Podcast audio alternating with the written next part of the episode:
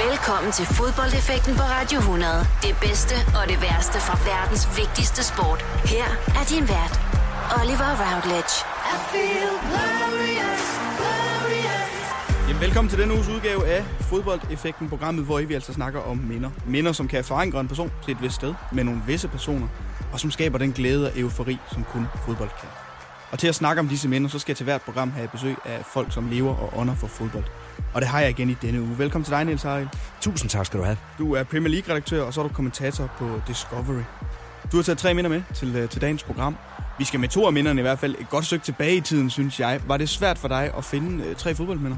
Nej, det tog mig ikke så lang tid. Øhm, det er sådan med, øh, med, med menneskelig dannelse, nu bliver det lidt højpandet, men, men det her med, hvad man oplever i alderen fra en 11 til 17 år, det gør rigtig stort indtryk på en. Det gælder både fodbold, det gælder også musik eksempelvis. Meget af det, man hører af musik, når man er voksen, er det, man har hørt i den periode.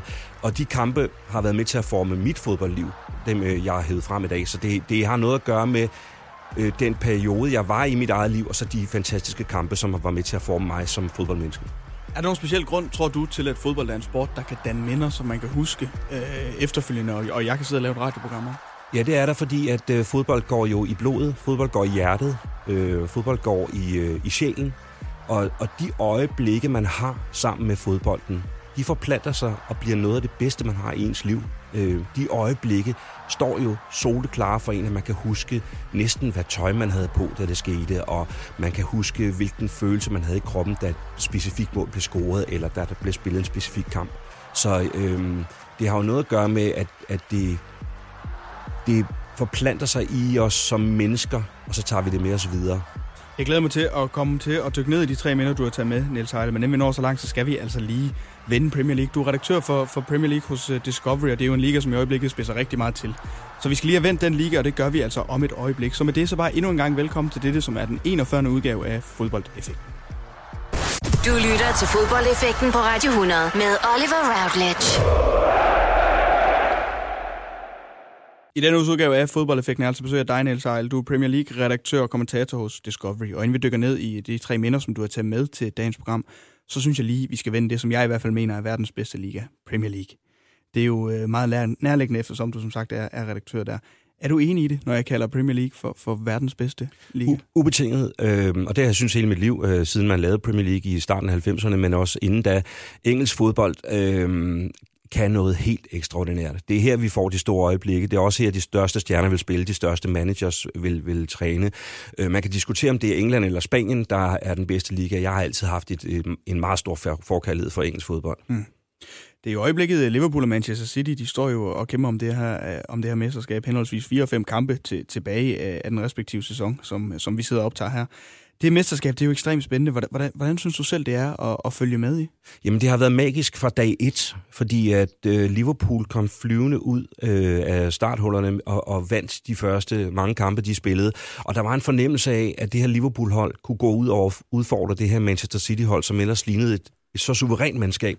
Øh, og det har jo gjort, at vi har haft det her parløb. Jeg kan ikke huske, hvor mange gange den har skiftet før, øh, ejerskab førsteplads, men det har, været, det har været så spændende at følge hele tiden den her. Så er det Liverpool, der fører, så er det Manchester City, der fører, så er det Liverpool igen, så er det Summer City igen. Mm. Og, og der er enormt meget på spil i forhold til, til point, men også i forskel på to klubber, fordi Liverpool er jo stærkt forankret i fortiden. Manchester City er lidt et, et moderne mandskab, kan man sige, den måde, det er lavet på, ja. og Pep Guardiolas måde at coache på osv. De mange, mange penge, som de har at arbejde med. Så der er, også, der er en konflikt, som er sindssygt spændende at, at forløse, som vi jo gør de uger her. Nu kan vi sige, nu øh, eftersom som vi sidder og optager her, der, der vandt øh, Liverpool i søndags imod, imod Chelsea. Manchester City vandt inden øh, den kamp også imod Palace. Altså, der, der er 85 og 83 point. To point imellem dem. City har spillet en, en kamp mindre, så det er jo, det er jo mega tæt i, i Premier League. Noget, som jeg elsker, når der er, endelig er kamp om mesterskabet, og det er to hold, der virkelig kæmper om det, frem for der, som man har set de sidste par sæsoner, måske City er løbet af sted med. Det giver det også lidt ekstra spænding for dig i dit job som redaktør, at der sådan er spænding imellem to hold. Ja, fordi øh, helt banalt, så har vi jo folk, der holder med de to hold, altså på vores redaktion. Så mm. når vi sidder eksempelvis øh, søndag og følger Manchester City øh, spille ude med Crystal Palace, så er der rigtig mange Liverpool-fans, der håber på, at Crystal Palace scorer. De reducerer til 1-2 Palace, og der er en fornemmelse af, at det måske godt kan gå galt for City. Og det er, jo, det er jo voldsomt at opleve de her menneskers reaktion omkring mig, og så se, at jamen, de, de, de bliver som små børn igen, løber rundt og råber og, og, og skriger af deres hold og håber på, at, at Palace scorer. City vinder så kampen, så er det Liverpool, der er under pres, og så kan man mærke, at nervepresset stiger hos de her mennesker, som jeg arbejder sammen med, og som, som, som er vores hold. Øhm, der er rigtig mange, der holder med Liverpool i, på vores redaktion, ja. og også, også i vores afvikling, altså grafikere og, og folk, der kører slåmaskiner osv. Så, videre. så der er sådan en spænding, øh, som vi kan mærke, også dem, der slet ikke kan snuppe Liverpool, for dem er der også nogen af. Øhm, så helt banalt, så, så vil jeg sige, som, som historiefortæller, så er det fantastisk at være med til at forløse det, og som menneske er det utroligt at opleve, hvad der sker omkring mig på sådan en dag. Det er jo de her to hold, der ligger og kæmpe om det fra, fra dag et af stort set i, i det her Premier League. Så man sige, Chelsea de kommer også okay fra start i, i den her sæson. Men, men, men har de to bare distanceret sig og været en klasse over de andre hold igennem hele sæsonen, synes du? Ja, ja. det er det korte svar. De har været, øh, de har været blændende på alle parametre. Det er lykkedes Liverpool, for nu at tage dem, og gøre deres hold færdigt. Altså, hvis jeg skulle sætte Liverpools hold nu, så vil jeg måske udskifte en enkelt position på midtbanen, men ellers så synes jeg faktisk, de har fået et komplet fodboldhold. Mm. Øh, og så de er helt fantastiske angriber. Mohamed Salah, der jo leverer et drøn af et mål til 2-0 mod Chelsea. Øh, Sadio Mane, som, som bare er en blændende angriber. Og så øh, har de pludselig fået verdens bedste midterforsvar også. Van Dijk, som måske jo endda bliver overspiller i England. En god målmand har de fået. Så de er blevet færdige. Manchester City har været det et par år. De har et, et meget, meget bredt hold, men de har, også, øh, de har også et meget komplet fodboldhold, og en træner, der ved, ved hvad han vil. Så det har været, det har været ekstremt fascinerende at opleve duellen mellem de ypperste. Og uanset hvad Manchester United har gjort, og uanset hvad Arsenal eller Tottenham har gjort, så har der bare været distance. Der var et tidspunkt, hvor Tottenham var oppe og røre ved den, og lige pludselig taber de tre kampe, tror jeg. Mm. Øhm, og der kunne du se, her er forskellen på de allerbedste og dem, der er lige nedenunder. Hvis vi så går ned i den mindre sjove del af tabellen, så set med danske briller har det jo været en skrækkelig sæson for, for Sanka, for Løsel, for Billing i Huddersfield. Jeg mener, det er 14 point, de har indtil videre. Var det forventet, at Huddersfield de ville ligge dernede? Fordi nu kan man sige, at sidste sæson, det var deres første sæson i Premier League. Der har man måske lidt momentum, når man kommer op for Championship, og så er det den her anden season, second season curse nogle gange. Ja, det er ligesom at være, at være musiker og skulle lave det andet album. Ja, nemlig. Hvor, hvor du får det første, som, øh, som brager igennem. Jeg er ikke overrasket. Altså, jeg synes, de var for tyndbenet, og det synes jeg også, de var i perioder af første sæson, hvor de jo faktisk leverede rigtig flot men meget på begejstring og meget på den her gode hjemmebane, de havde i Huddersfield. Men øh, de var blevet læst, og de laver et managerskifte midtvejs, og, og øh, gasten var gået ballongen. Det er ærgerligt for danskerne. Jeg er sikker på, at de nok, hvis man kigger på dem alle sammen, skal komme hver, videre på hver deres måde.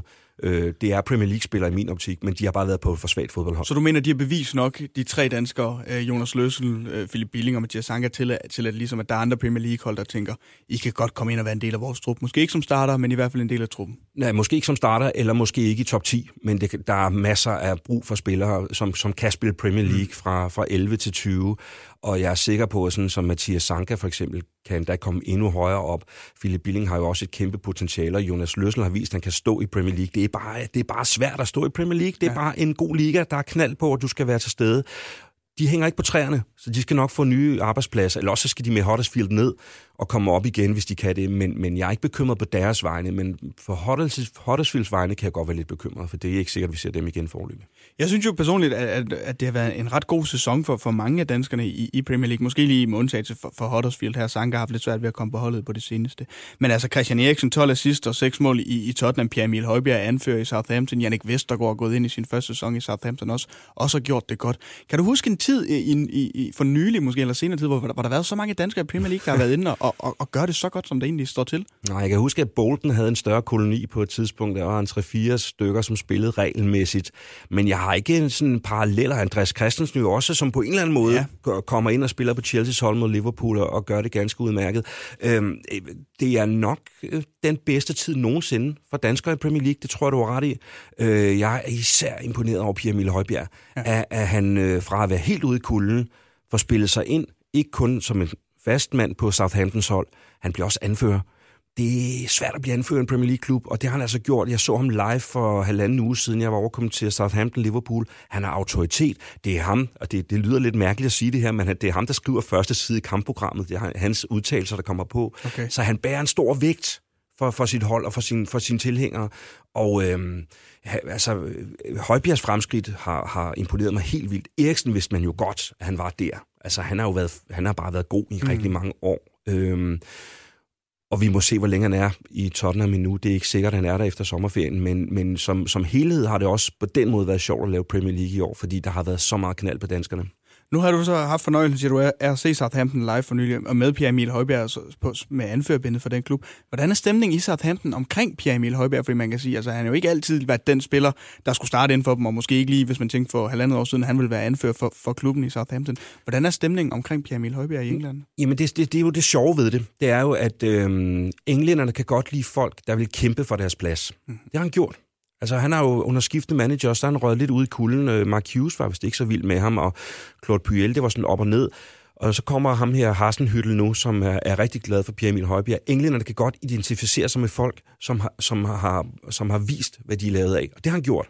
Han er gået forrest, og det gør han også, når han er på banen. Han viser lederskab.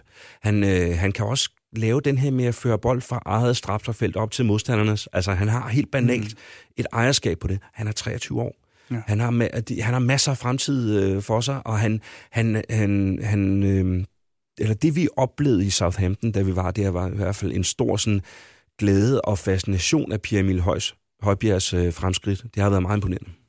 Nu nævnte du Virgil van Dijk, og vi er jo også nået den tid på sæsonen, hvor Player of the Year i Premier League skal kors, og han er måske, synes jeg, øh, den der burde vinde i hvert fald en af favoritterne, men man kan jo heller ikke komme ud om en, en Aguero, han har scoret 19 mål, og så synes jeg måske en af de andre udfordrere, Raheem Sterling.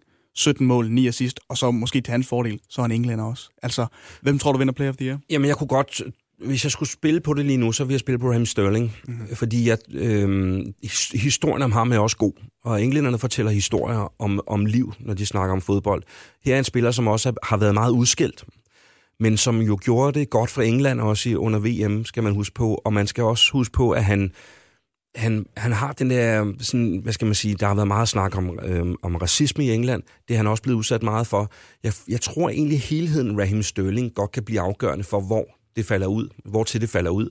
Øh, jeg tror, hvis jeg selv skulle stemme lige nu på den bedste fodboldspiller, så ville jeg øh, stemme på Van Dijk, fordi det, han har tilføjet hos Liverpool, er helt fantastisk. Ja, det er fordi, han er gået ind og løftet hele deres forsvarsorganisation, fordi det var måske deres akillesæl i en del over Liverpool, at de ikke var så skide stærkt defensivt. Men efter Van Dijk er kommet til, virker det, at de har virkelig fået en leder dernede, en der går forrest, og han har løftet hele defensiven. Er du enig i den betragtning? Ja, jeg har ikke tallene på mig, men, men, men det fortæller jo alt, at de har haft, øh, jeg tror det er 15 kampe eller sådan noget, hvor de ikke har lukket mål ind i sæsonen. Før, da Liverpool spillede, der vidste man, jamen de skal lave to eller tre mål, for der bliver scoret to eller tre mål imod dem hver mhm. eneste kamp. Og det er jo forskellen, synes jeg. Ikke? Det er, at, at Van Dijk er kommet ind og har stabiliseret det der. Sammen med en god målmand skal man også huske på, men det, det er hans, igen, nu snakker vi Højbjergs lederskab. Van Dijk har også lederskab. Han udstråler enorm kontrol og er jo også farlig den anden ende. Øh, er god på dødbolde ja. øh, og har givet noget ro øh, på Klopps mandskab, øh, som som, som har været så tiltrængt. For det, der, der bliver altid scoret mod Liverpool, og der var altid panik før lukketid hos Liverpool, fordi det væltede ind med mål, og det, det var ustabilt. Ikke? Det, har han, det har han fået styr på. Jeg kan godt forstå, at de vil vente på ham i øvrigt fra Southampton. ja, han er øh, uden tvivl en autoritet dernede bagved. Her til sidst, Liverpool har fire kampe tilbage, City har fem kampe tilbage, Liverpool fører med to point. Hvem, øh, hvem trækker det længste strå, øh, tror du? Jeg tror, at, øh, og det talte vi om på redaktionen øh, lige før jeg skulle lave det her program, jeg tror, at Liverpool ligger med en 55-45 nu. Okay. De, de, jeg, jeg synes, at deres program ser meget, meget spiseligt ud. De skal godt nok til Newcastle, men det er jo Rafael Benitez, den gamle Liverpool-manager, der er der. Så har de en kamp mod Cardiff på udebane. Den vinder de øh, Øhm, og så har de Huddersfield hjemme, vinder de helt sikkert. Wolverhampton hjemme på sidste spildag. Jeg tror, de får fuld bonus, okay. eller fuld plade. Og så tror jeg, at Manchester City skal møde øh, Tottenham hjemme og Manchester United ud. En af de to kampe, der tror jeg, de taber point. Det vil også mere romantisk, synes jeg, selvom ja. der ikke er så meget mere romance tilbage i bedre historie, fodbold, ja. at Liverpool de, de, får, de vinder det mesterskab, synes jeg. I hvert fald. Men det bliver en lang sommer, hvis de vinder mesterskabet, fordi der, der er mange Liverpool-fans, der vil prale rigtig meget, rigtig lang tid. Det er altså øh, den afsluttende tid på Premier League i øjeblikket. Det bliver enormt spændende at følge med i. Men nu, der skal vi altså til det, som programmet også handler om her i fodboldeffekten. Det er fodboldminder. Vi skal til det første minde, du har taget med, Niels lige om et øjeblik. Det er Danmark imod England tilbage i 1982. Og hvorfor du har taget den kamp med, det vender vi lige om et øjeblik. Stream nu kun på Disney+. Plus. Oplev Taylor Swift The Eras Tour, Taylor's version med fire nye akustiske numre.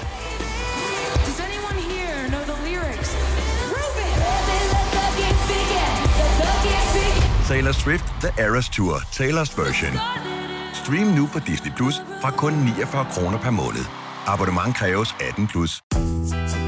Hvad adskiller køleskabe fra hinanden? Eller vaskemaskiner? Den ene opvaskemaskine fra den anden? Vælger du Bosch, får du et slidstærkt produkt, der hverken sløser med vand eller energi. Ganske enkelt. Bæredygtighed, der holder. Fagforeningen 3F tager fodbold til nye højder. Nogle ting er nemlig kampen værd. Og fordi vi er hovedsponsor for 3F Superliga, har alle medlemmer fri adgang til alle 3F Superliga-kampe sammen med en ven. Bliv medlem nu på 3F.dk. Rigtig god fornøjelse. 3F gør dig stærkere. Haps, haps, haps. Få dem lige straks. Hele påsken før, imens billetter til max 99. Haps, haps, haps. Nu skal vi have... Orange billetter til max 99. Rejs med DSB Orange i påsken fra 23. marts til 1. april. Rejs billigt, rejs orange. DSB, rejs med. Haps, haps, haps. Fodboldeffekten på Radio 100. I denne uges udgave af Fodboldeffekten er jeg så besøg af dig, Niels Heil, Premier League-redaktør og kommentator på Discovery. Og det første minde, du har taget med her til programmet, det er landskampen tilbage i 1982 mellem Danmark og England. En kamp, som ender 2-2. Niels Heil, hvorfor skal vi snakke om uh, den her landskamp? den er gammel. øh, det er min første landskamp i uh, Idrætsparken, som det hed dengang. Og dengang var det jo ikke noget med, at man havde en sædeplads og skulle købe på nettet og, og kunne dukke op en halv time før kick-off. Nej, der skulle man tage bussen ud jeg var 14 år dengang, øh, til Trianglen og gå op til Idrætsparken og stå i kø. Og så skulle man ind på det, da de åbnede dørene, jeg tror det var 16.30, der var kick-off kl. 20, så skulle man ind på det, der hed hockeybanen og finde sig en plads. Og det valgte jeg så at gøre. Det er en kold septemberaften, det her. Øh, jeg tror, jeg har en madpakke med hjemmefra og øh, en plastikpose med de ting i. Og så kan jeg huske, hvordan man blev båret ind af den her menneskemængde ind på hockeybanen og skulle stille sig og, og vente på, at den her fodboldkamp gik i gang. Og der er mange praktiske ting i det. Altså, den ene er, når man står helt op foran, for jeg endte med at stå på første række. Øh, der, der kan jeg huske det med, helt banalt, når man skulle ud og tisse for eksempel. Det var umuligt. Altså, der var jo, der var jo, jo menneskehav, man skulle igennem, fordi folk var mødt op for at få en ståplads. Man blev nødt til at, at sikre sig den. Og så var der det her med, at når jeg valgte at tænde at se Danmark-England som 14-årig, ganske alene i øvrigt, så var det jo fordi, at det var jo de her engelske spillere, jeg var vokset op med i fjernsynet, ja. som pludselig kom til Idrætsparken. Det var ikke så meget for at holde med Danmark, eller vise min sympati for det landshold. Det var mere fordi, pludselig så var der Trevor Francis inde på, på, øh, på, på Idrætsparkens øh, græstæppe, og mm. Kevin Keegan. Øh, der var de der øh, store profiler, som, øh, som England mønstrede Peter Shilton i målet osv., og så ender det jo med at blive en fodboldkamp, som øh, efter man har stået der i syv timer, eller hvor meget det ender med, så, så bliver det med, med, med at blive en meget definerende fodboldkamp for Danmark. Fordi vi, øh, vi er jo bagud med 1-2 øh, indtil ganske kort før tid. Og det ligner business as usual for det danske landshold, fordi det har jo altid været sådan. Hele min opvækst indtil da, der var Danmark jo ikke særlig gode. Altså, Nej. vi var aldrig med til EM, vi var aldrig med til VM, vi havde faktisk ikke været med til nogen af de to ting før. Og lige pludselig, så, så, øhm, så sker der noget inde på banen. Altså, jeg kan huske de der ørkesløse 70'er kampe, hvor Danmark altid tabte. Der blev lukket så mange mål ind, og det var frygteligt. Men her, der er vi bagud med 1-2 med England, og man tænker, okay, det er England, de er gode. Men måske kunne vi gøre noget. Jesper Olsen tager fat i bolden midt på banen, og han øh, afdribler 3-4 englænder. Jeg vil anbefale at gå ind og finde klippet inde på, ja, hvor end man gør det. Øh, han løber forbi 3-4 engelske spillere, og så, øh, så sender han bolden forbi Peter Shilton, og det er altså det 89. 20. minut, og jeg står der helt gennemkold, og jeg husker det øjeblik, som... Øh, som, øh, som var det i går. Det var ekstase. Det var total ekstase. For lige pludselig, wow, uafgjort mod England. 2-2. Og det, og det gør jo, at, at landsholdet kommer flyvende ind i den kvalifikation, som bliver vores første kvalifikation til, en, til et EM i Frankrig i 84. Uden det mål, uden det øjeblik, uden den beslutning, Jesper Olsen tager dengang, så var Danmark ikke blevet et dynamitlandshold, fordi så var det faldet fra hinanden. Så var det lige så meget fascination for dig, at de engelske spillere, der gjorde, at du skulle på stadion og se den her helt alene som 14-årig. Det var også lidt af en beslutning at, at tage Niels Heil. Det var fascinationen af at se de her engelske spillere i Danmark, som du havde måske set eller hørt i, på i, i, i radioen på det der, daværende tidspunkt. Ja, jeg havde faktisk set dem i fjernsyn om lørdagen i uh, sportslørdag og tipslørdag ja. igennem 70'erne og i starten af 80'erne. Der var, det jo, der var det jo det, vi havde. Altså, der var vel en fodboldkamp om ugen i fjernsynet. Øhm, det var så tit, øh, det var så tit øh, jamen, fra Midlands, for det var der, man havde rettigheden til at vise kampene, og så var det nogle gange Arsenal og Manchester United, og der var sådan en stor fascination om det. Ikke? Jeg kan huske, at man købte det her blad, der hed Alt om Sport, hvor man kunne folde spillerne ud og hænge dem op på væggen, og, og mm. det, var, det var meget specielt. Det var meget analogt, men det var også en kæmpe fascination af de her engelske spillere, der gjorde, at jeg gik ind og brugte, jeg tror, det var 30 kroner på en, på en øh, plads på hockeybanen. Jeg var istende kold, jeg fik ikke noget at spise, og jeg skulle tisse, men det var en kæmpe oplevelse. Og, og det sekund viser sig at blive definerende for hele, ja. jamen hele dansk landsholdsfodbold, fordi øh, et nederlag der, så var det blevet til endnu en kikset kvalifikation for Danmark.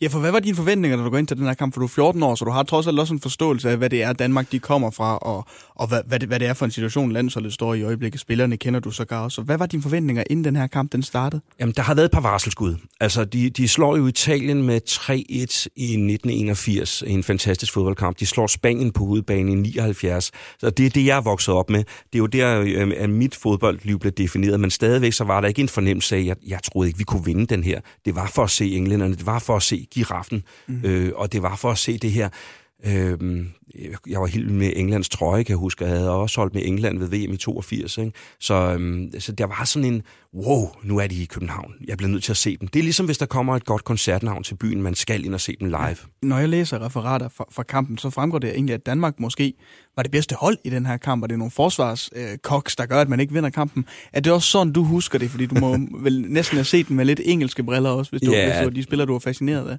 Du kan godt bilde mig ind, at der var forsvarskoks på det danske landshold, for det var det, vi var lavet af i den periode. Og vi var meget sårbare defensivt. Sepp Piontek var begyndt at få styr på den defensive organisation. Han var jo den første landstræner nogensinde, der havde taget fat i, hvad der foregik øh, på den, på den defensive side af midtbanen. Han var begyndt at stole på nogle spillere, få en stamme. Mm. Øhm, men jeg tror også, at, øhm, at der var jo ikke noget, altså, der var ikke noget overraskende i, at England ville vinde kampen med, med, med 2-1, som det stod til at blive. Ikke? Men, når, men når man så får sådan en afslutning på den kamp, og man ser, hvad det kan gøre ved en fyldt idrætsparken, øh, så, så, så glemmer man det aldrig. Og det var også derfor, da du spurgte mig om tre kampe, så var det den første, jeg valgte, fordi det er ikke den landshold, der er rated højst. Jeg var inde og se på en hitliste, DR havde lavet, hvor den lå som nummer 22 over landskampe. Jeg synes okay. bare, vigtigheden af det, og, og, og selve euforien i scoringsoplægget, dramaturgien, det, det gjorde, at det, det var mit valg, det her. Det, det var definerende for mig som, øh, som teenager også. Nu kan man sige, at du er meget fascineret af det engelske hold, og der er jo spiller på det her tidspunkt, men det er jo også et landshold med Søren Lærby og, og Preben Elkær på holdet. Hvordan husker du det her danske landshold øh, i den her periode?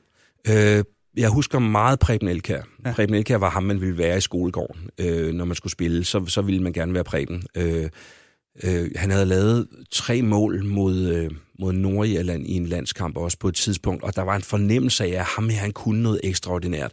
Øh, han var også på forsiden af, af, af det vi havde dengang, som var alt om sport, hvor der stod chefen fra logeren, og så havde de fået et billede af ham, hvor han sad i jakkesæt, en vest og med en cigar, en kæmpe cigar, en, en kæmpe lænestol nede i Belgien. Og jeg kan huske, at jeg havde fået en, øh, hans, hans øh, der, der blev lavet nogle bøger om de her spillere, eller Simonsen selvfølgelig, men meget Preben Elkær, øh, hvor, hvor man kunne læse om alle mulige ting i hans liv. Også hvordan han i virkeligheden selv havde været en dreng, der havde måttet kæmpe rigtig meget med, med sit temperament, og han havde også kommet i unød i Tyskland, da han spillede der, inden han røg til Belgien. Og ja, Preben Elkær var det helt store idol. Det var ham, man, man elskede, og det var ham, som samlede også idrætsparken, fordi han havde det der gav, gavflæberi. Han var lidt, lidt ligeglad, ikke? Så du siger egentlig, det var den her kamp og, og Lars Olsens øh, mål, der gør, at man... Øh, Jesper Olsen. Jesper, Jesper Olsens ja. mål, undskyld, der gør, at man, man, der, man starter det her eufori op igennem 80'erne med, med det danske landshold, med, med Sepp Piontek på, på bænken også. Og det var den her kamp, som du var inde over, der startede det? Ja, det var det, fordi hvis, hvis Danmark havde tabt den landskamp, så var vi kommet på bagkant i kvalen. Der var kun ét hold, der gik videre fra gruppen. EM var jo otte hold dengang. Ja. Så det var jo nærmest umuligt at være med. Så det krævede, at du skulle, øh, du skulle forbi England. Vi vinder så også på udebane over den. 1-0 på, på Wembley i samme kvalifikation. Den er der også mange, der hiver frem som en større landskamp, fordi det var på udebane. Jeg siger bare, hvis vi ikke havde scoret til 2-2, så var vi ikke kommet derhen. Så, så var Danmark, så var det danske landshold ikke blevet løftet. Nej. Den kamp giver en tro på, okay, det kan godt lade sig gøre, også når det er alvor. Og hvad var det så, han gjorde, Sepp Piontek, øh, altså, når, når du tænker tilbage på det her landshold? Fordi man kan jo ikke, altså hver gang man, sådan, man nævner dansk landsholdshistorie, så er det ham, man hiver frem som et af eksemplerne på, at det er grunden til, at vi er her i dag. Hvad, hvad gjorde han så godt for, for det danske landshold i den her tid, Sepp Piontek? Han, han omformede amatørisme til professionalisme. Ja. Altså, før havde det jo været sådan noget med at komme hjem og spille på landsholdet, hvis man gad. Så, øh, så var det i, i rammer, som ikke var professionelle. Det var ustruktureret træning, det var uden sammenhæng, og der var ikke rigtig fokus på taktikken. Han var meget kynisk, Sepp Piontek. Han kunne godt organisere en 1-0 hjem, hvis der blev brug for det. Øhm, og så forstod han også, at de kreative kræfter forrest på banen skulle have frit løb. Øh, der er jo så mange gode spillere. Han er jo også heldig at ramme ind i Michael Laudrup på, i sin generation. Ikke? Og øh, som du også siger, Søren Lerby, som jo kunne noget ekstraordinært øh, på sin position. Mm. Øh, så pludselig fra at være et landshold, som blev overløbet, Morten Olsen må vi slet ikke glemme, fordi Nej. han var jo også enorm der. Men det nytter jo ikke noget, hvis de ikke er organiseret. Og det kunne Sepp Piontek, han udfordrede den der danske tilbagelændighed, som der var der på det tidspunkt med noget tysk professionalisme, og det gjorde forskellen. Landsholdet for sig som en, som en, en overordnet ting nu her, for dig, hvad, hvad betyder det? Øh, fordi nu du, du er Premier League-redaktør, men du arbejder også på Discovery, så, hvor I har rettighederne til, til, til Danmarks øh, kvalifikationskampe i hvert fald. Hvad er landsholdet for en størrelse for dig her i 2019? Landsholdet er det, som gør, at jeg kan få mine, mine sønner med i idrætsparken, eller i, idrætsparken, i parken og se fodbold. Øhm, landsholdet er det, som vi kan forenes om. Os, der holder med forskellige klubber. Nu øh, holder jeg med Arsenal til daglig. Øhm, og øh, når, når jeg skal blive enig med nogle folk om noget, så kan vi alle sammen blive enige om, at vi holder alle sammen med Danmark. Ja. Og øh, jeg har også været igennem tynde tider med landsholdet, også med øh, manglende kvalifikationer osv., men, men når landsholdet spiller, så, så kan jeg også mærke det i hjertet, mm-hmm. og det er det, der betyder noget. Er det så et af de bedste landshold, du kan huske i din tid, det her landshold, fra, da den her kamp blev spillet i 82 år årene efter med, med Sepp Piontek? Fordi det her det er kvalifikationen til EM, som du siger. Der var otte kampe, man vinder seks ud af otte kampe, og det er imod relativt gode modstandere. Altså, ja. Er det noget af det bedste dansk landshold, du kan huske? Ja, ja det er det. Og, og det udfolder sig jo for alvor under EM i Frankrig i 84. Der mm. begynder det virkelig at, at, at blive godt. Øh, kommer til semifinalen, taber til Spanien på straffesparkskonkurrence. Efterfølgende Mexico, hvor de jo, hvor de jo blomstrer helt op og, og slår Uruguay med 6-1. Ja, det er et af de bedste landshold, men 92 landshold, som vinder EM, må vi jo må vi aldrig nogensinde glemme, for det er jo en større præstation, men sådan følelsesmæssigt, også fordi, at man bliver formet i teenageårene som, øh, som fodboldelsker, så var, det, så var det det danske landshold dengang. Det var altså det første minde, som du har taget med her i fodboldeffekten, Niels Heil. Om et øjeblik, så går vi videre til det andet minde, du har taget med. Det er FA Cup-finalen i 1979. Du nåede lige kort at vente, du er fan, og det er altså imellem Arsenal og Manchester United. Vi snakker om det lige om lidt her i fodboldeffekten. Kender du også det? Køkkenbordet flyder med brugte tallerkener, og opvaskeren skal fyldes igen, igen, igen. Hvorfor er det altid dig, der skal fylde den, når alle nu ved, at det er dig, der hedder det allermest? Kunne det måske være, fordi de andre ikke kan finde ud af at fylde den ordentligt? Bare rolig, det er helt normalt. Og hos Normal, der har vi alle de ting, du skal bruge for dit service og din holde skinnende rene, og det til møg beskidte lave priser. Normale varer, unormale priser. Arbejder du sommetider hjemme? Så er Bog og ID altid en god idé. Du finder alt til hjemmekontoret, og torsdag, fredag og lørdag får du 20% på HP Printerpatroner. Vi ses i Bog og ID og på Bog og ID.dk. Harald Nyborg. Altid lave priser. 20 styk, 20 liters affaldsposer kun 3,95. Halvanden heste Stanley kompresser kun 499. Hent vores app med konkurrencer og smarte nye funktioner. Harald Nyborg. 120 år med altid lave priser. Haps, haps, haps. Få dem lige straks. Hele påsken før, imens billetter til max 99. Haps, haps, haps. Nu skal vi have... Orange billetter til max 99. Rejs med DSB Orange i påsken fra 23. marts til 1. april. Rejs billigt, rejs orange. DSB, rejs med. Haps, haps, haps. Fodboldeffekten på Radio 100. De største og de værste øjeblikke i fodboldhistorien. Min gæst i denne uges udgave af Fodboldeffekten, det er dig, Niels Harald. Du er øh, redaktør for Premier League hos Discovery og kommentator. Og vi skal videre til det andet minde, som du har valgt, og at vi skal snakke om i denne uges program. Det er en kamp helt tilbage fra 1979. FA Cup-finalen mellem Arsenal og Manchester United. En kamp, der bliver spillet for ja, næsten knap 100.000 tilskuere på Wembley. Du er Arsenal-mand, Niels Harald. Der er mange minder fra Arsenal op igennem årene, men hvorfor har du valgt netop den her kamp? Fordi det er den kamp, der gør mig til Arsenal-mand. Okay. Øh, jeg var ude at shoppe hold øh, i de første år, hvor jeg så, så tipslørdag og sportslørdag. Der var lidt Leeds United i en periode. Øh, de var gode.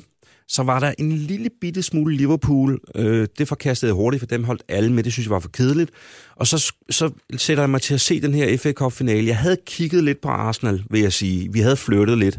Men, øh, men øh, jeg husker, FA Cup-finalen dengang. Det var jo en af de store fodboldkampe, der var i fjernsynet. Det var måske en af de allerstørste traditionerne. Wembley, øh, solskin på Wembley, den kongelige familie, som du siger, 100.000 mennesker. Ja. Det var en kæmpe, det var en af verdens største fodboldkampe dengang, FA Cup-finalen. Øhm, og det er det jo på mange måder stadig, men den er bare forsvundet i den kæmpe, kæmpe mængde af fodboldkampe, som, som overmander os hver eneste uge. Det, der så sker dramaturgisk i den her fodboldkamp, det er, at Arsenal kommer på 2-0. Øh, Brian Talbot scorer til 1-0. Frank Stapleton scorer til 2-0, mener jeg. Og så er der faktisk øh, ro på bagsmækken. Jeg øh, husker Arsenal klædt i de her gule trøjer, mm. cruise hjem. Øh, Manchester United virker rådvilde, og de virker uden sammenhæng. Men på en eller anden måde, så får United mandet sig op til at lave to mål på ganske, ganske kort tid. To minutter? Ja. ja. Øhm, og der kan jeg huske, at der gør det ondt på mig, for jeg, jeg havde fattet meget stor sympati for det her Arsenal-hold, den måde, de spillede fodbold på. Arsenal havde jo ikke vundet noget i... Jamen, de, sidste gang, de vandt et mesterskab, var i 71, og der vandt de også FA-koppen. Og de havde sejlet gennem 70'erne. Det havde været en frygtelig periode for dem. Lige pludselig er der en forløsning, som ryger dem ud af hænderne. Og det, det er der jo også noget helt banalt fascinerende ved. De ligger på Wembley, de ligger øh, bogstaveligt talt, spillerne er helt fladmæste ved 2-2. Fysisk har det været en hård kamp, det er varmt, og man kan se, at der er, jamen, der er næsten tår på vej ud af de her spillers øjne, indtil at der er et par stykker af dem, der rejser sig op og, si- og ligesom signalerer, at det skal være løgn det her. Øhm, de får bolden ud på kanten øh, i højre side, mener det er, og så kommer der en indlæg ind mod Alan Sunderland, øh, som øh, jamen, på mirakuløs vis får hævet sig op til at lave målet til 3-2, og så, så går det jo fuldstændig balloni på Wembley. Øhm, både blandt Arsenal-spillerne, men også blandt fansene. Og jeg kan huske mig selv blive sådan overrasket over, hvor begejstret jeg blev for det her 3-2-mål. Jeg var sådan helt, wow, når det kan fodbold også det her. Ikke? Øh, jeg er stadig på et tidspunkt, hvor jeg, hvor jeg, var, hvor jeg sådan var svær begejstret, men det her, det fik fat i mig. Det her øjeblik, det her 3-2-øjeblik, det, Øh, jeg mener, det var 12. maj 79. Det står øh, stadigvæk det er det, ja. helt ja. klart for mig. Øhm, og, og så løfter de pokalen, og jeg synes, de er vildt seje, de her Arsenal-spillere, og, og bliver enige med mig selv om, okay, nu er det i hvert fald dem, jeg holder med. Det, der så sker, som giver øh, kampen en kontekst, det er også, at et år efter, der spiller de FA Cup-final igen. Mm-hmm. Jeg mener, de spiller mod West Ham. De taber 1-0. Øhm, og det er noget skidt, fordi jeg havde regnet med, at nu skal vi have en til, mand. Og, og nu var jeg også begyndt at hænge Arsenal-spillere op på væggene og holde lidt øje med, hvordan det gik øh, nu bliver det meget analogt, men dengang, hvis man skulle have sportsresultater, så skulle du ringe ind til Ritzau Sportsavis lørdag aften, ja. så skulle du trykke 0052, og så sad der en mand og læste resultaterne op. Det var før tekst-tv, det her. Og så vidt jeg kan forstå, så, så kunne man være heldig, at man lige havde ramt Premier League, eller så var han i gang med noget helt andet. ja, ja, første division i England, som det hed dengang. Og så sad han bare, Arsenal, Ipswich 0-1, og så skulle man smække røret på, når man havde hørt sit holds resultat. Det var helt magisk. Nå, øh, men, men de taber så det her efterfølgende år, der taber de FA Cup-finalen til West Ham, og skal fire dage efter spille i Europa Cup-finalen for pokalvinder ja. mod Valencia. Og øh, der ryger de ud i straffesparkskonkurrence, hvor de så ender også med at tabe. Så de taber to finaler et år efter, at jeg har fattet øh, sympati for den. Mm. Og det er i virkeligheden der, at forelskelsen bliver til kærlighed. Okay. Fordi det her med, at det her hold, som jeg har holdt så meget af, skulle gå så meget igennem. Jeg tror, det er inden for fire dage, de taber de her to finaler. Øh, nu skal man ikke gøre reklame for sig selv her, men jeg lå næsten og græd mig selv i søvn efterfølgende. Jeg kunne nærmest ikke holde ud og se de her spillere, som jeg havde set juble så voldsomt året før, blive mast af det her, jeg tror det var Valencia, der vinder kampen. Ikke? Øhm, og det var, det, var, det var med til at gøre, at jeg var defineret som Arsenal-supporter derfra, fordi nu bliver jeg nødt til at støtte den, jeg bliver nødt til at være med den, og det blev, det blev nogle frygtelige år op igennem 80'erne. De, de blev kaldt boring Arsenal, fordi de spillede så kedeligt, og de tabte, de vandt aldrig noget. Mm. Skal helt frem til 1989, før de får deres, øh, det der mesterskab, som de vinder mod Liverpool på sidste spilledag. Men den kamp i 79 gjorde, at jeg tænkte, wow, det er dem, jeg holder med. Fordi der var noget op, der var noget, jeg kunne forstå, og noget, jeg kunne lide, den her måde, de kom tilbage, efter at have været under græstæppet. Tror du på mange måder så, at en dårlig periode for et fodboldhold, eller en dårlig oplevelse for et fodboldhold, kan være med til at forstærke ens øh, passion for det hold? Fordi jeg kan selv huske det, jeg, nu er jeg Middlesbrough-fan, og guderne skal vide, der har ikke været meget at juble over igennem længere tid. Men vi taber øh, for et par år siden øh, en, en playoff-final til Norwich, hvor vi simpelthen bliver spillet ud på, på røv og albuer, hvor jeg efterfølgende tænker, nu skal den være nok. Altså nu skal jeg til Middlesbrough, jeg skal i hvert fald se to kampe næste sæson, og jeg skal følge dem, fordi vi skal op, og det bliver det her, vi skal rejse os fra det her. Og det lyder lidt som om, du har haft samme oplevelse med Arsenal, de taber to finaler på fire kampe, at det skal ikke være det, der slår dig ud. Nej, fuldstændig. Og, og, det, og det forstærker jo kærligheden. Det, forstærker, det onde, sorgen forstærker jo kærligheden. Ja. Og det gør jo, at man, at man finder noget at hive fat i, og så siger noget at håbe på. Fordi jeg kan også se på de folk, jeg kender, der har holdt med Manchester United, og som jo vandt øh, hundredvis af mesterskaber på ganske få år, at det, det bliver nærmest en vane for dem. Øh, hvor Arsenal, da de lige pludselig der i slutningen af 90'erne og starten af forrige årti, begynder også at være rigtig gode under vinger, får de Invincibles, øh, mm. den periode der. Det var jeg da også glad for, og jeg var da også meget fascineret af det. Men jeg havde jo også hele tiden den der, du har delt mig også gået meget ondt igennem for det her. Ja. Hvor jeg tænker, at mange fans, som holder med klubber, der vinder hele tiden, det må blive lidt kedeligt. Øhm, du, var, øh, du var lidt inde på det før, øh, Niels, med, med hensyn til FA-koppens betydning. Altså, hvor stor er forskellen på at vinde FA-koppen i 1979 og så FA-koppen i 2019? Altså, det virker på mig, som om den betød meget mere dengang, end den gør nu. Fuldstændig, fuldstændig rigtigt. Altså, det er en turnering, som har, har måttet se sig selv blive overhalet af, jamen, af mange andre ligaer også jo. Mm. Øh, dengang var, var, der, var der tipslørdag herhjemme, og så var der øh, FA Cup-finaler. Det galt også i England. Nu bliver de oversvømmet også af spanske, italienske kampe. De bliver også oversvømmet af Champions League, Europa League, og øh, der er fodbold hele tiden. FA Cup-finalen var dengang noget helt specielt, og det var lavet til noget helt specielt.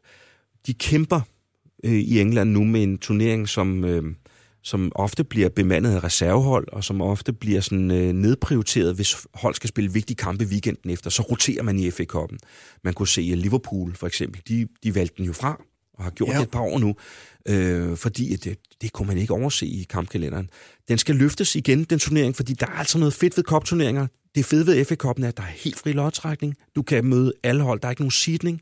Der er de bitte små hold. Øh, jeg kommenterede Newport County mod Newcastle i, i år, hvor at... Øh, hvor, nej, undskyld, mod Leicester var det. Newport, øh, lille bitte by i, i kant, på kanten af Wales, som får besøg af mægtige Leicester, men Leicester er så arrogant, at de sparer fem spillere. Heldigvis vinder Newport, ikke? Ja, slår øh, Middlesbrough runden efter. Ja, ja lige, lige præcis. Så, øh, åh, stakkels øh, Men, men det, det, vil, det vil sige, det er, at, at den er jo vigtig FA Cup'en, fordi det er, jo, det, er jo der, det er jo det, drømmen er lavet af, ja. at man kan starte en turnering som non-league hold, og du i princippet, hvis du er god, kan spille dig hele vejen frem til Wembley.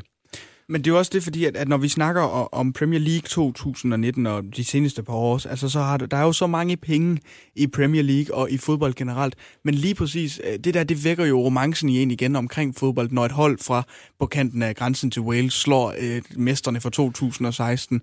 Altså, det er jo, det er jo netop det der med, at, at man, man skal ville vinde kampen mere, end at man skal tage den for givet. Og det er netop det, en FA Cup-kamp kan. Mere end en Carabao Cup kan for den sags skyld. Altså, og det savner jeg virkelig, at, at den bliver prioriteret. Altså, er der noget, man kan gøre for holdene? Er, er det ligesom at få holdene til at indse, hvor vigtig den er?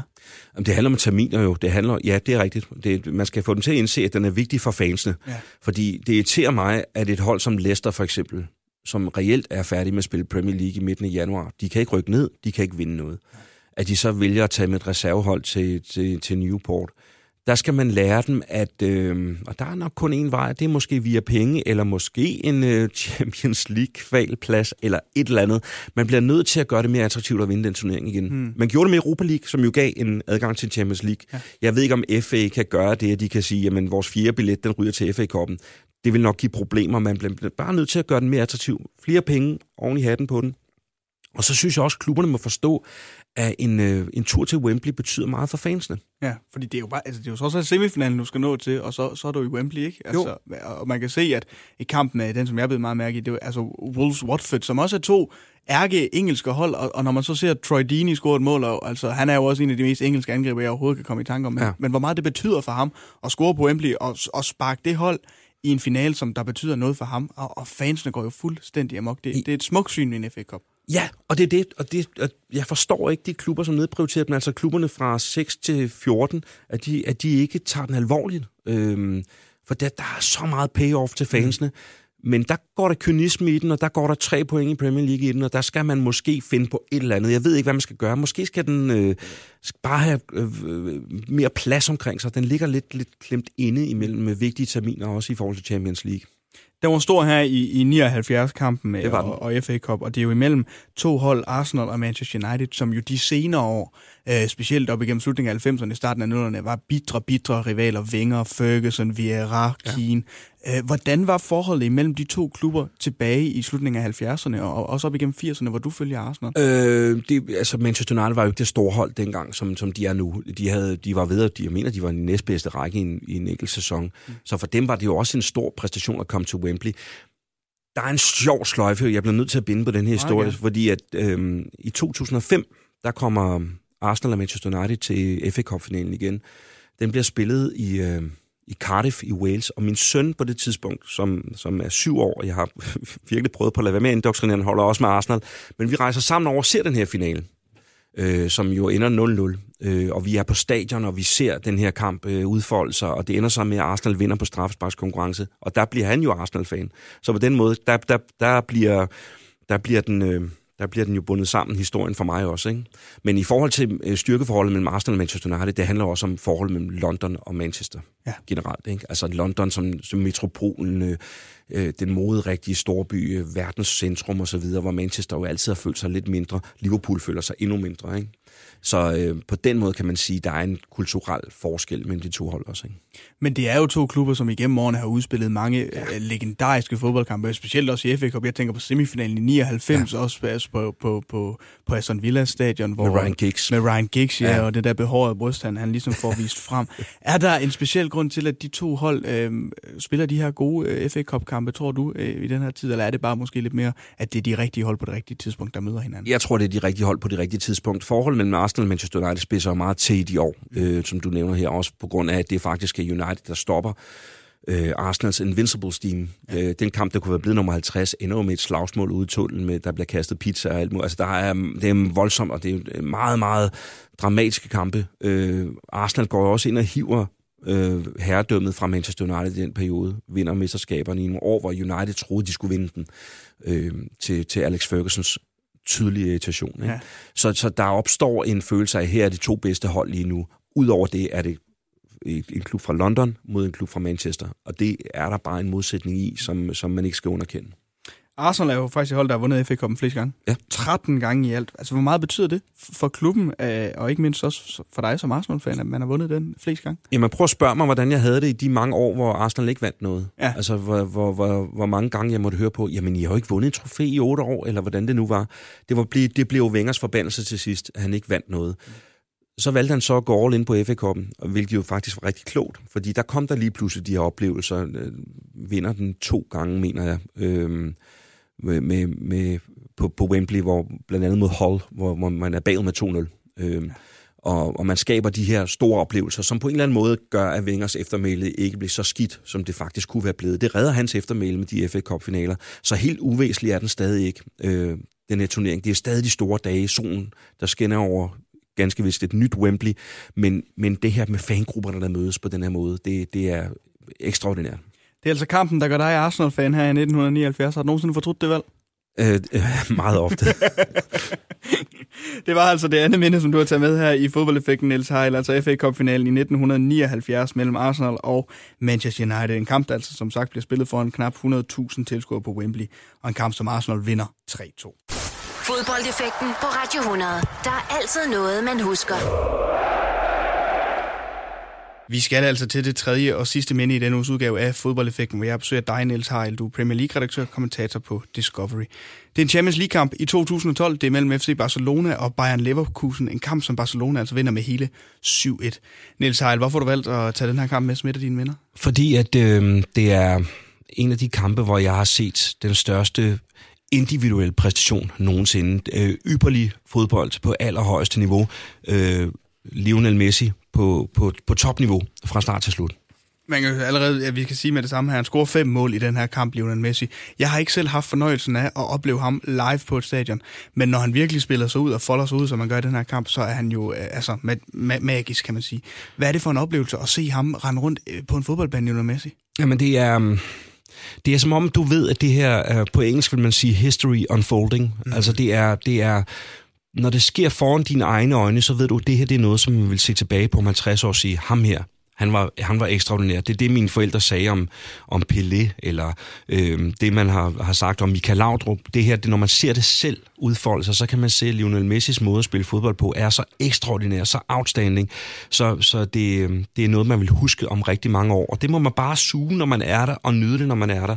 Øh, den her kamp har for ham et fantastisk godt øh, udgangspunkt, fordi de er foran med 3-1 efter første kamp. Ja. Og det gør jo, at spændingen er jo ikke rigtig til stede. Det eneste Bayer Leverkusen reelt kan gøre, fordi de er i en 8. i Champions League, de skal forsøge at gøre noget med Barcelona, så de stiller sig meget højt på banen. Mm. Det er det dummeste, du kan gøre med Lionel Messi på, på holdet på det tidspunkt. Vi er syv år tilbage i tiden nu, så hans, han er også endnu hurtigere, end han er nu. Ja. Jeg mener, han er 24 dengang eller sådan noget.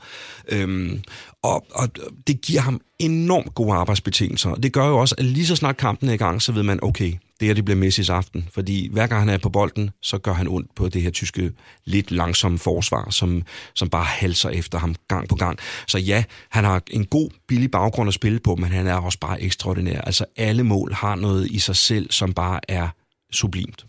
Du er nede og kommenterer kampen, ja. Kyle, den, den her kamp, ja. øh, da du arbejder for TV3, ja. øh, og det er, jo, det er jo en Champions League-kamp om aftenen, og det, jeg synes jo altid, der er noget fantastisk i de her kampe, der foregår om aftenen, og specielt også på et stadion som Camp Nou. Altså, hvad er det for en oplevelse at være derinde, når, når Barcelona også folder sig ud og vinder med, vinder med seks mål, Messi scorer, øh, scorer, scorer fem, altså, hvad er det for et stadion at se fodbold på?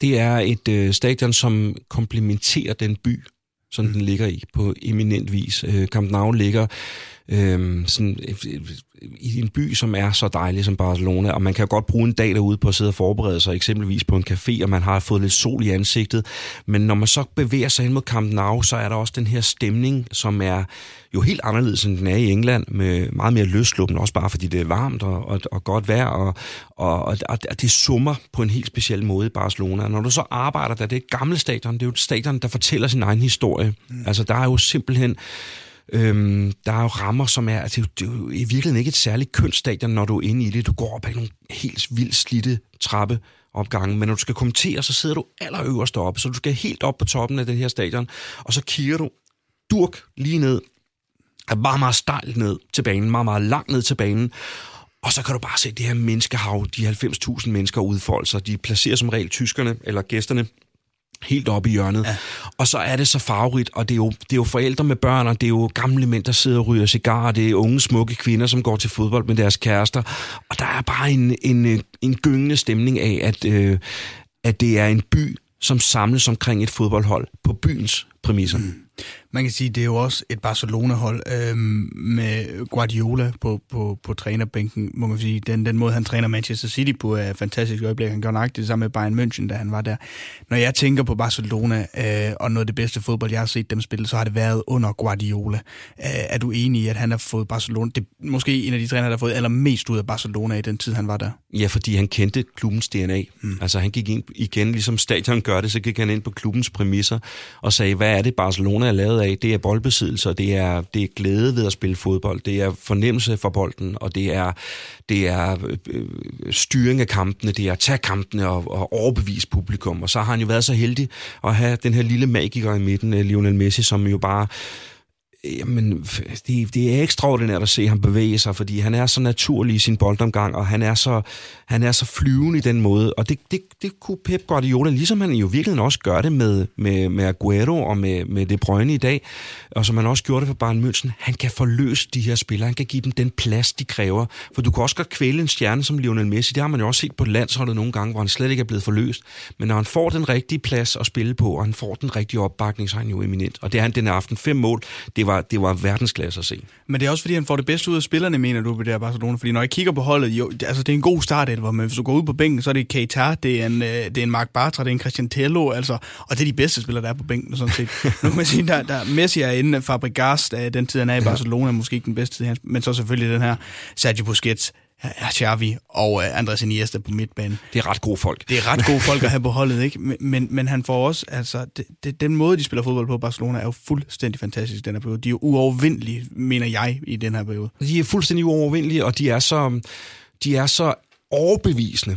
Og det, prøv at høre, det er jo ikke engang kun, når de spiller fodbold, det er også den måde, de går ind til kampen på, den ja. måde, de stiller sig op på en række på, den måde, at de, de er en enhed på. Altså, Zlatan fortalte jo, at det var umuligt for ham at komme til Barcelona, fordi han følte, at han røg ind i en, en hær af spillere, der var blevet skolet på en bestemt måde. Det her, det er virkelig... Øh, det er virkelig øh, resultatet af mange, mange års hæftigt arbejde med de her spillere, som, som bare udfolder sig på, på ekstraordinært plan på det her tidspunkt.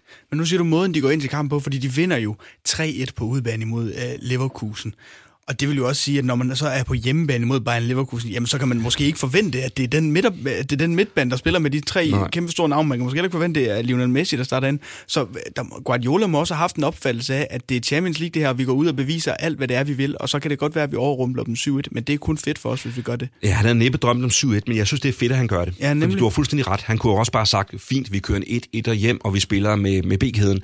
Men han ved også godt, at der kommer 80.000, eller hvor mange det er, 90.000 mennesker, som har betalt rigtig mange penge for at komme ind og se den her kamp. Han ved også, det er et udstillingsvindue for, hvor hans hold er, og han ved, at de kan lide at spille. Mm. Han ved, at Messi er der. Han ved, at hans hold er der, øh, sat op rigtigt med, du siger det, Sarvi, Iniesta og så videre. Øh, Fabregas, det er et hold, som bare er i sin prime, og så møder de bare et dårligt fodboldhold den aften, så der er også gode betingelser.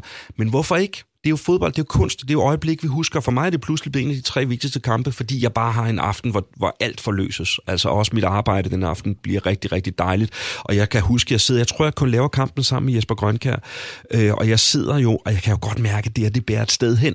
Mm. Så jeg begynder bare, øh, der var en sporadisk netadgang på, øh, på kommentatorpladserne, men der kommer lidt igennem om, at der er ved at være en rekord undervejs.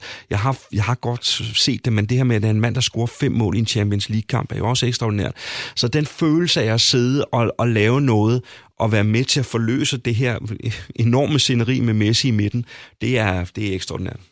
Hvad er det for en opgave for dig, Niels For nu har jeg forskellige kommentatorer, men det er svært altid at, at sætte ord på nogle gange. Det her med at formidle det, som vi andre... Fordi man kan godt argumentere for, at der ikke er behov for en kommentator til en fodboldkamp. Det kan man. Uh, fordi man kan se alt, hvad der foregår. Ja. Uh, jeg så kan også tro, at der er nogen, der skruer ned for det. Men, men den opgave, som du har den her aften med at, at skulle kommentere en kamp, der er så overlegen uh, en, en præcision, det må også være svært for dig som, som kommentator, uden, uden at man sådan skal sidde og blive øh, blæst bagover af alt, hvad der er Barcelona, de gør. Ja, der er ikke noget værre end folk, der overspiker fodboldkampe. Og på, det, på, på et tidspunkt skal jeg nemlig lægge det fra mig. Mm. Altså, så skal jeg nærmest tige stille og sige, værsgo. Øh, her, er, her er der en kunstner, og her er det på højeste niveau. Så ja, der er egentlig ikke brug for mig.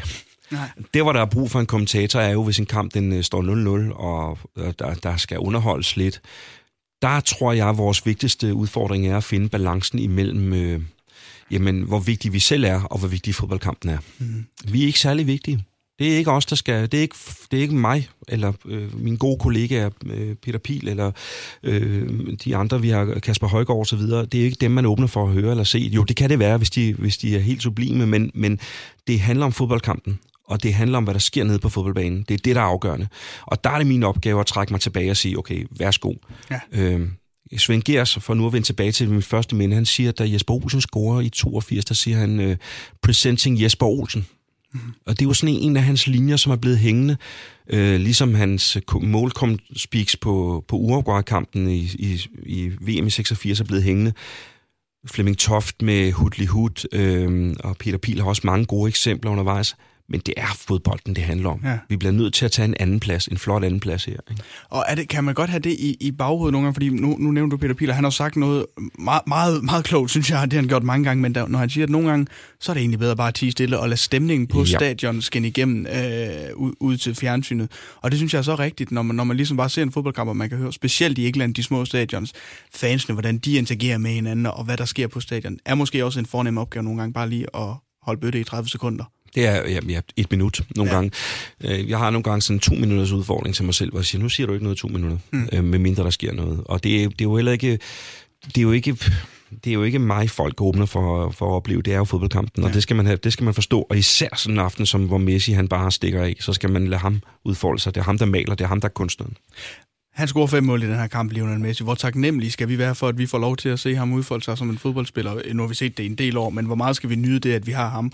Og man glemmer selvfølgelig heller ikke Cristiano Ronaldo. Nej, altså, det er jo sjovt, du siger det, fordi det, det, det er jo hele tiden Messi og Ronaldo. Jeg er, jeg er så træt af den der... Øh sammenligning af de to spillere, for jeg synes, de er så forskellige. Jeg kan godt forstå, at den er der i en Playstation-tid, og jeg kan også godt forstå, at deres selviscenesættelse hver især gør, at man siger, jamen, øh, vi skal have noget at måle den på. Og de måler også hinanden, tror jeg, men, men der er ingen tvivl om, at vi bare skal nyde, altså så længe de er. Messi er der nok ikke så længe nu. Mm. Øh, og hvad nu, hvis de pludselig bliver skadet? Hvad nu, hvis øh, Barcelona spiller mod, mod øh, Villarreal, og han så pludselig bliver skadet, og, færd, og så er karrieren slut? Så vi skal nyde det. Det ligger også i dit spørgsmål. Selvfølgelig skal vi nyde det. Ja. Øhm, ja, det, det, det eneste, der faktisk har været lidt irriterende for mig, det har været, at man hele tiden skulle sige, Ronaldo, når man siger Messi, og Ja. Messi, når du siger Ronaldo. Har det også været irriterende for dig, at man altid skulle sige Barcelona, når man siger Messi, og man ikke kunne sige, at han spiller i en anden klub? Jeg synes godt, han kunne have klædt Premier League. Ja.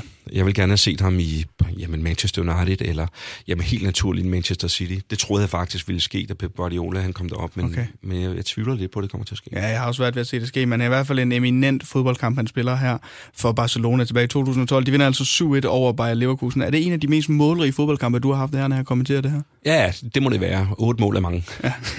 Det var altså det tredje minde, som du har taget med her i fodboldeffekten, Niels Heil. Champions League-kampen mellem Barcelona og Bayern Leverkusen.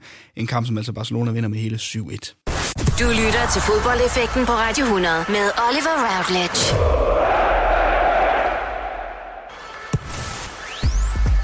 Så kom vi altså forbi Danmark-England i 1982, Arsenal, Manchester United, FA Cup-finalen i 79 og Barcelona, Bayern Leverkusen i 2012. Og med de tre minder, Niels Heil, jamen så er vi nået til vejs ende med denne uges udgave af Fodboldeffekten. Tusind tak for dit besøg. Selv tak, det var en fornøjelse. Fodboldeffekten på Radio 100. De største og de værste øjeblikke i fodboldhistorien.